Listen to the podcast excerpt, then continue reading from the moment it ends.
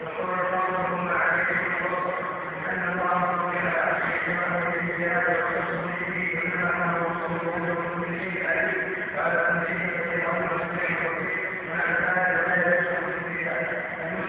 أن المسلم يستعمل هذه الصفات لأن رسالة السلف موجهة في الغالب لمتأخر الرسالة، لأن متأخر الرسالة يقولون بهذه الصفات، العلم والقدرة والسمع والبصر يقولون بها، فيقول كما أنك مطروس بهذه الصفات ولم يلزم لها خصائص المخلوق، وكذلك القول في الاستواء وقية الصفات. نعم.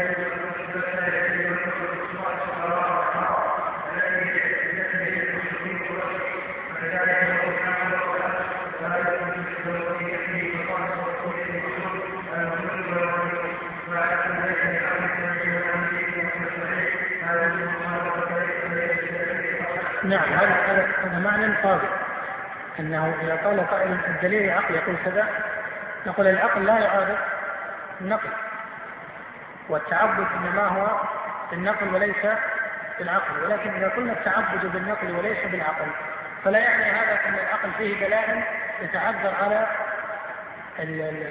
السالك مسلك النقل ان يجيب عنه، وان كانت بعض ما جاءت بالشريعه يتعذر على العقل أن يدركه على التصوير، هذا لا إشكال فيه. ولهذا قال شيخ الإسلام الرسل تخبر أو قد تخبر بمحارات العقول لا بمحالات العقول، الرسل قد تخبر بمحارات العقول لا بمحالات العقول، محارات العقول أي ما يتحير العقل في إدراك التصوير، لا بمحالات العقول. ما هو محالات العقول وما هي؟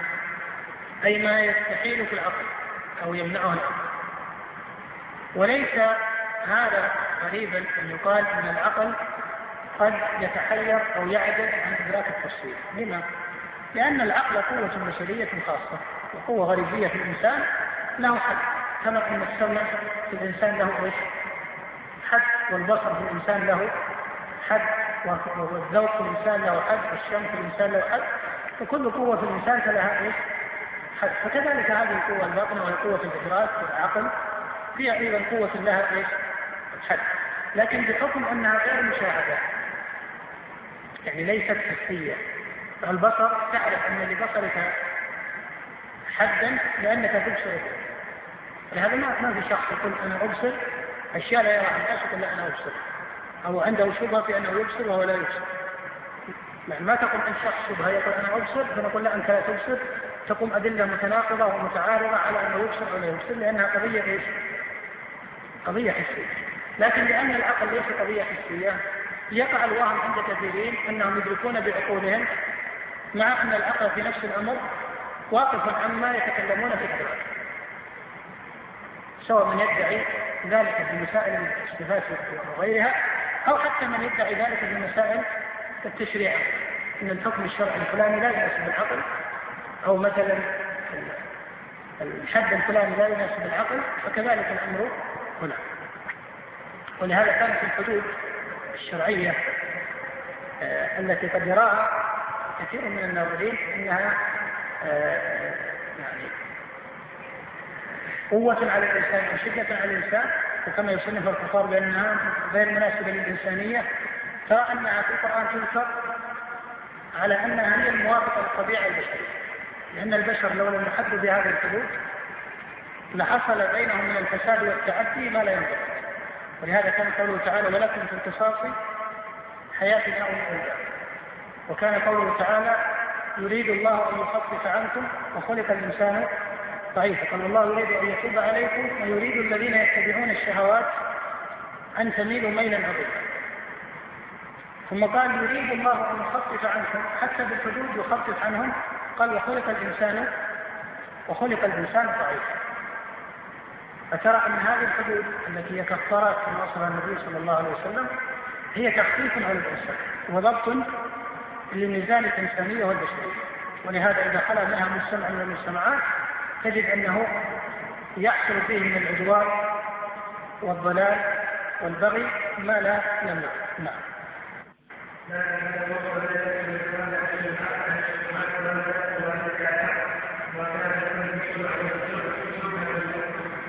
وأحب وأحب حلها.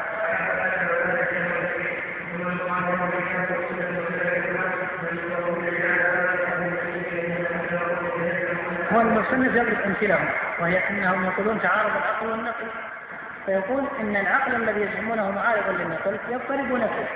فالمعتزلة يقولون إن العقل يصير الرؤية، في حين أن الأشاعرة يقولون العقل أو جمهور الأشاعرة يقولون العقل يدل على ثبوت الرؤية، وهذا المشكل. نعم.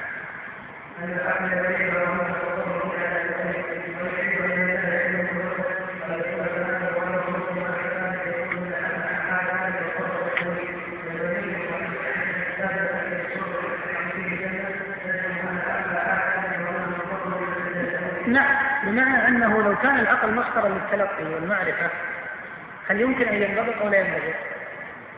لا يمكن أن ينضبط. الدليل أنه لم ينضبط أن هؤلاء الطوائف الذين استعملوا العقل منهم من يثبت شيئا بالعقل ويزعم الآخر أن العقل إيش؟ ينفيه. الأشاعرة مثلا تقول الحياة والكلام والبصر والسمع والإرادة والعلم والقدرة صفات تثبت بالضرورة العقلية، هذا في الجملة لا إشكال فيه.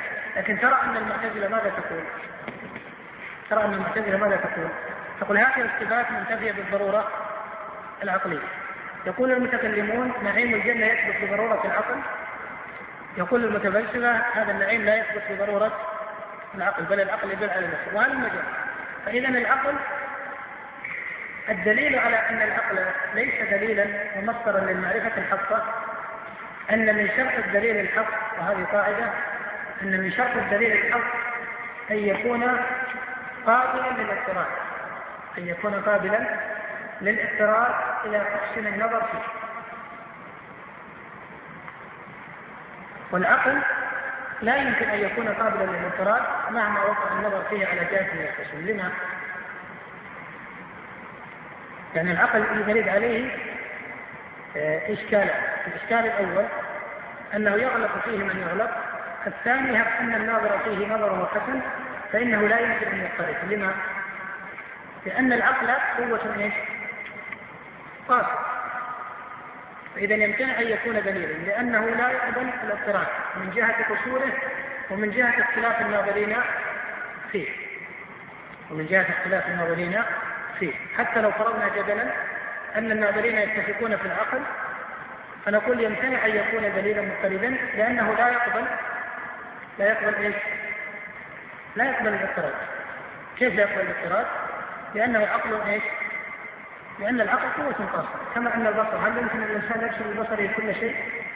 فكذلك العقل لا يمكن أن يدرك به كل شيء. نعم.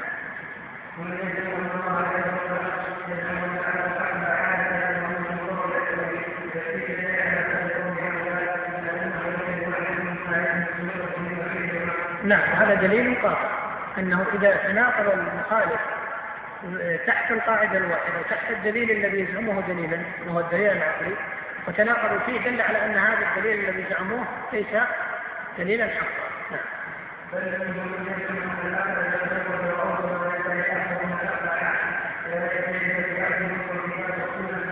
نعم. يعني هب أن نقصد المصنف هنا نحب أن القرآن يحتاج إلى تأويل، وتأويل عقلي. طيب بأي عقل هذا التأويل؟ هل هو بعقل الأشاعرة أو بعقل المعتزلة أو بعقل الماتريدية أو بعقل المتفلسفة أو بعقل الكرامية أو بعقل المشبهة؟ وهل مجرد من الطوائف؟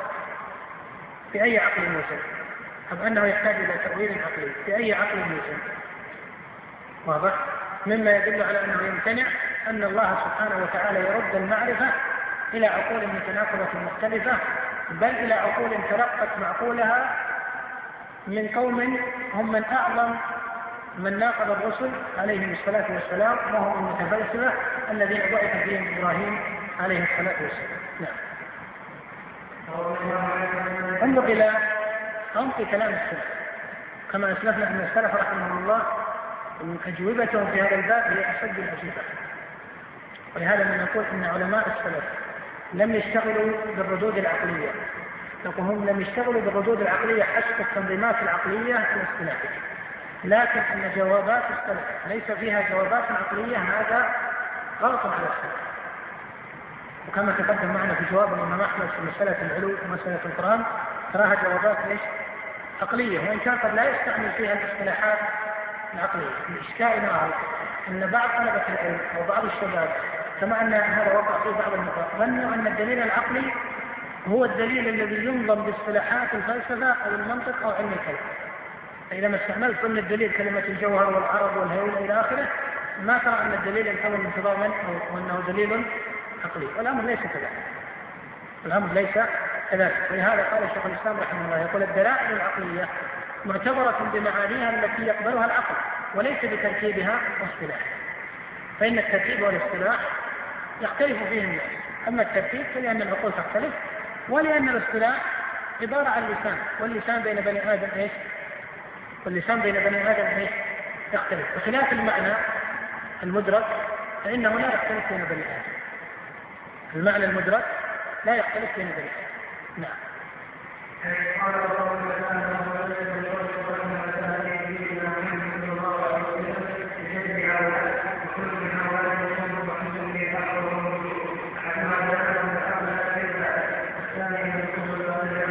وهذه القاعدة التي أعطاها مالك رحمه الله قاعدة فاضلة لطالب العلم، أن مسألة الظهور بشيء من الشبهة عند بعض الناس لا يعني في نفس الأمر أن الحق الذي معك انقلب إلى إيش؟ باطل، ولكن يبقى أن الشخص بحكم ضعفه قد لا يستطيع دفع هذا الباطل. ولهذا قال كلما جاءنا رجل أجدل من رجل تركنا ما جاء به النبي في جدله، فإن الجدل أحيانا يلقاه بعض القول، وغالبا الجدل يقع إذا ترك الأثر. وجاء في حديث فيه بعضهم السنن ما ترك قوم أو ما ترك قوم سنة إلا أوتوا الجدل. فالاشتغال دائما بمسائل الجدل والنقاشات هذا لا ينبغي أن يكون شأن لطالب العلم. لهذا ينبغي لطالب العلم أن لا يكون جمهور وقته يصرف في مسألة النقاشات الخلافية، إنه دائما دوار مع قضية الخلاف، لأنه ينبغي أن يكون له شأن في تقرير الاتفاق وتقرير الإجماعات وإلى آخره. وربما ترى بعض الشباب قد يشغل نفسه أو يشغل من حوله، وربما أشغل بعض العامة في مسائل يسيرة قد اختلف فيها الأئمة الكبار والخلاف فيها ليس شديدا، وربما صارت في شغله وشغل من حوله وشغل بها بعض العامة، مع أنه كان الخليق والأخلق به أن يشتغل بعبادات أجمع عليها الرسل. وهذا سبحان الله من قلة الفقه، كون الشاب يشغل نفسه بمسائل يسيرة لا يضر فيها كثرة النزاع، وهب أن النزاع فيها له قدر وأهمية، فإن كونها لها أهمية ينبغي أن يقدر بإيش؟ يقدر ذلك بإيش؟ قدر، فإن غيرها من المسائل لها أهمية، وبالقطع والضرورة أنها ليست هي أهم المسائل، فإن أهم المسائل هو توحيد الله سبحانه وتعالى، هذا مستقر. فكون طالب العلم دائما يكون اصطحابه لمثل هذه المسائل ويشغل بها نفسه ويحدث بها الخاصة والعامة ويؤدبهم بها، هذا ليس من أدب الشرع، فإن الناس أحوج ما يحتاجون إلى أن يؤدبوا بالعلم البين، وهو العلم بالله سبحانه وتعالى وأسمائه وملائكته وكتبه ورسله واليوم الآخر، وهذا هو الإيمان الذي وصفه النبي في حديث جبريل، وقال الله تعالى لنبيه فاعلم أنه لا إله إلا الله. ويؤدب بالعمل الصالح وبخاصة الأعمال التي يقصونه في الشرائع السماوية كلها. يا أيها الذين آمنوا كتب عليكم الصيام كما كتب على الذين من قبلكم، كالصيام والصلاة والإحسان إلى الخلق وإتيان العبادات الخاصة وحج بيت الله الحرام وأمثال ذلك التي ترى أن شرائع الرسل جرت فيها. فهكذا ينبغي لطالب العلم أن يشتغل بذلك. وأما هذه المسائل اليسيرة فما يحتاج فيها من الكلام يقدر بقدره. والله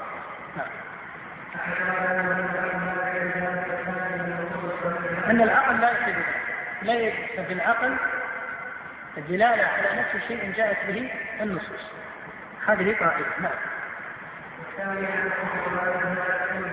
أن النصوص الواردة لا تحتمل التأويل.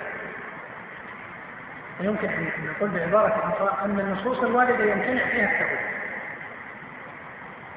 فلنضرب لهذا مثالا في قوله صلى الله عليه وسلم كما في الصحيحين ينزل ربنا من السماء الدنيا كل ليلة يبقى ثلث الليل الآخر فيقول من يدعوني فأستجيب له ليسألني فأعطيه ليستغفرني فأغفر له.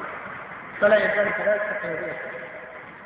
المخالفون من المعتزلة حتى الأشاعرة لا يثبتون هذا الوجود ثابتا بجلال الله سبحانه وتعالى، بل يتأولون.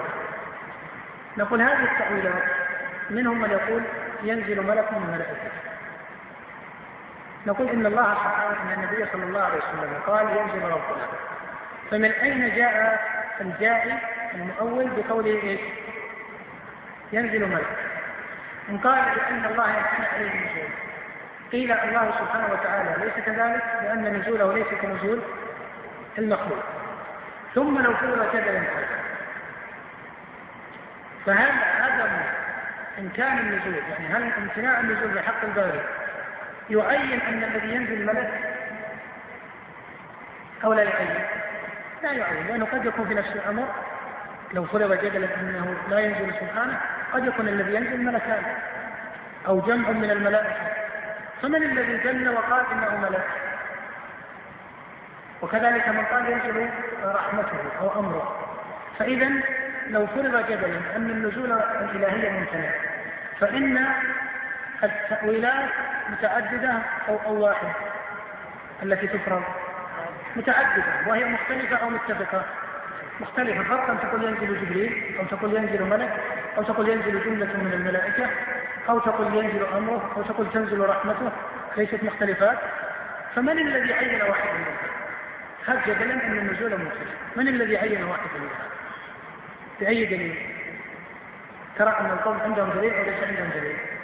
ومن قال أنه ينزل ملك وهو لا يمكن أن يكذب، لأن الملك لا ينزل إلا بأمر إلا بأمر الله. فترى أن تأويلاته كما أنها ممتنعة فهي في حقيقتها كذب، فهي في حقيقتها كذب. لما؟ لأن المعنى الذي يطلق الكذب هذا منقرض في كل التأويلات، ولكن هذا مثال. لما نقول التأويلات كذب؟ لأن التأويل ليس هو الذي جاء بالنص، بمعنى المعنى الذي أول إليه النص ليس هو المعنى الذي ذكره النص. النص ذكر نزول الله، والتأويل ذكر نزول الملك، ونزول الله غير نزول الملك. وهكذا بقية التأويلات. القرآن ذكر استواء الله، وهؤلاء قالوا استيلاء الباري، والاستيلاء هو الملك، وليس معنى الاستواء هو معنى الاستيلاء. فإذا لما كان المعنى الذي يعول إليه النص باتفاق حتى المعتزلة وموافقهم هو في نفسه معنى غير المعنى الذي ذكره النص مضافا إلى الله، ليس كذلك؟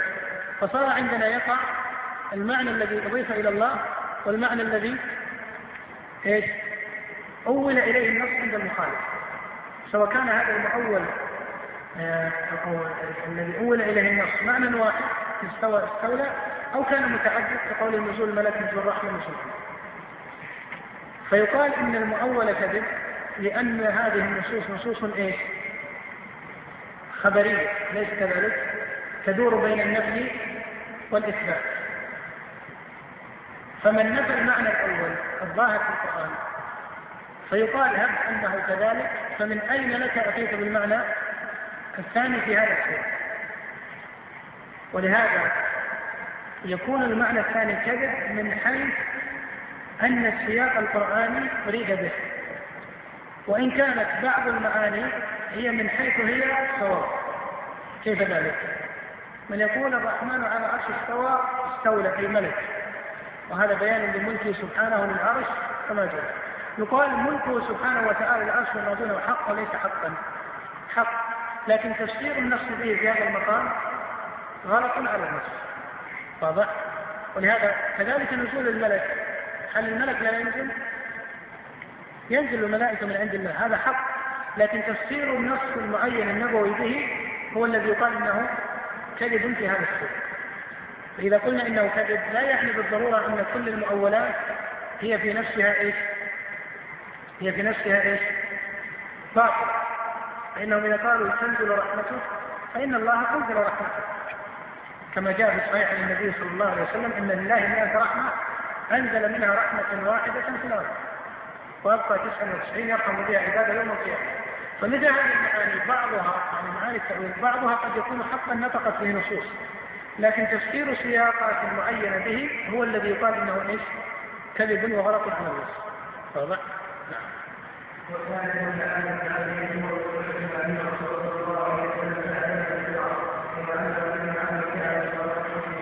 نعم، هذا هذا يرجع إلى أي قاعدة؟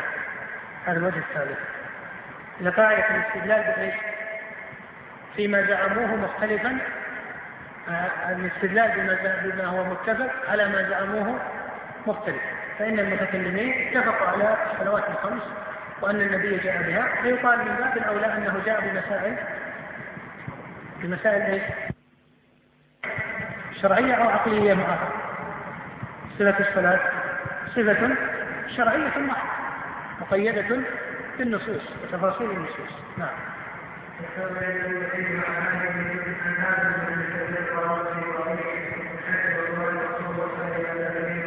نعم. فإذا كان المتكلمون يطعنون على الباطنية الذين يؤولون الأمر والنهي أو يطعنون على جنس المتفلسفة الذين يؤولون المعاد، فإن تأويلهم للصفات يقال فيه ما قالوه في تأويلات هؤلاء. نعم.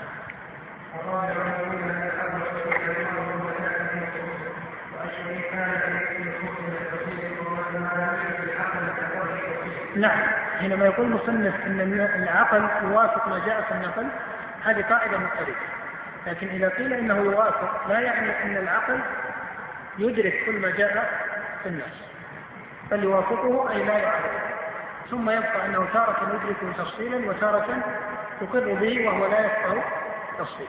نعم.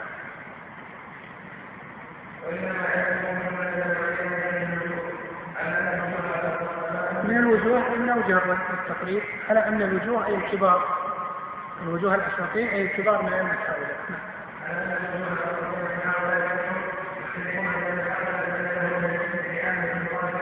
نعم، هذا يذكره الوجوه الأساطين من هؤلاء أي الذين أخذ المتكلمون والمتفلسفة الذين يضافون للإسلام في المسيرة ورحمة أخذوا عنهم وهم الفلاسفة اليونان. وممن صرح بهذا أن هذا أن هذا الباب الباب الإلهي ليس فيه يقين من الفلاسفة المتقدمين، وهو الذي يشير إليه المصنف هنا أفلاطون، والشيخ الإسلام في درء التعارض وغيره يصرح بهذا، يقول وذكر أفلاطون وغيره أن هذا الباب الإلهي ليس فيه يقين عندهم. هو لا شك أنه فيه يقين، لكنه عند هؤلاء الفلاسفة لأن تلقيهم من العقل والنظر أو من الرياضة والتجريب لا يمكن أن يصل فيه إلى يقين. ومحمد بن عمر الرازي في المطالب العالية في أولها ذكر هذا القول عن أفلاطون، ودعوى عقد فصل في أن هذا الباب هذا الباب هل هو مدرك بالعقل أو ليس مدركا؟ قال قال أفلاطون وذكر في هذا المدرك.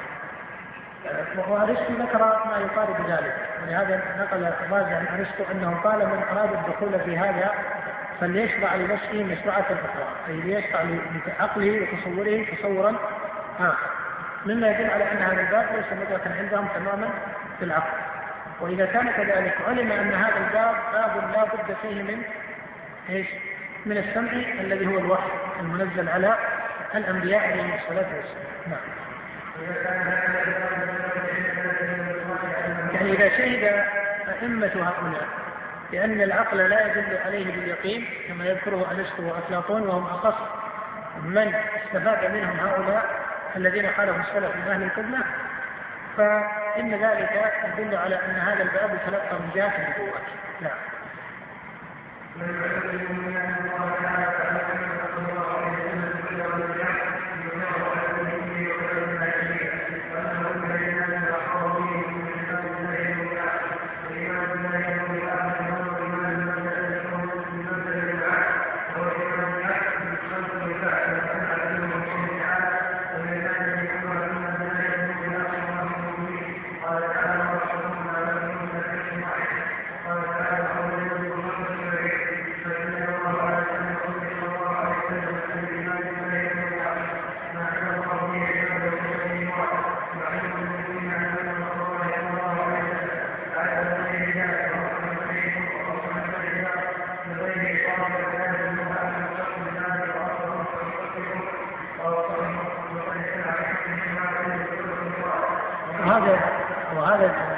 النبوية قاطعة، لأنه لا بد أن يكون مبينا للحق على جهة التفصيل، وخاصة من مسائل أصول الدين، وهذا يدل على أن هذا الباب هو كما بينه النبي لا يحتاج إلى تأويل، وإلا لو كان قوله صلى الله عليه وسلم في باب الأسماء والصفات ليس على ظاهره ويحتاج إلى تأويل، هل ينسب هذا البيان إليه أو إلى من أول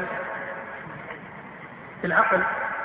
لو كان بيانه صلى الله عليه وسلم وأحاديثه التي حدث بها في صفات الله ليست على ظاهرها بل تحتاج إلى تأويل يستدعي بلاء عقلية بل يستدعي فلسفة، لكان إيش الذي بين هذا الباب من هو؟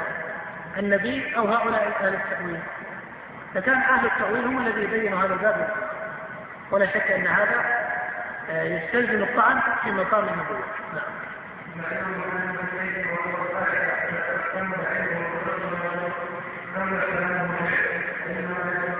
يعني أن هذا السؤال الآخر، من الذي هب أن هذا الباب يؤول من كلام الله ورسوله؟ لما النبي صلى الله عليه وسلم تكلم عليه بظاهر نقيض للحق فيه، بظاهر نقيض للحق، لأنهم يقولون أن النبي قال ينزل ربنا والله يمتنع عليه النزول، إذن الحق نقيض الظاهر وليس نقيضا له، نقيض الظاهر. فلما النبي تكلم بنقيض الحق حتى لو قالوا إنه في ظاهره، حتى في ظاهره لما تكلم بنقيض الحق؟ ما الذي جعل النبي صلى الله عليه وسلم لا يقول ينزل ملك من الملائكة حين ينفخ في الروح؟ ما الذي جعل النبي يقول ينزل، أو ما الذي جعل النبي صلى الله عليه وسلم لا يقول تنزل رحمة الله؟ لماذا قال ينزل ربنا وهو لا يقصد بذلك نزول الباري؟ ثم إنه لو كان لا يقصد بذلك نزول الباري فإنه هل تفادت منه شيئا معينا؟ لم يفدها شيئا معينا، لأن هذا المحتمل الذي تأول إليه مختلف المتعدد. نعم.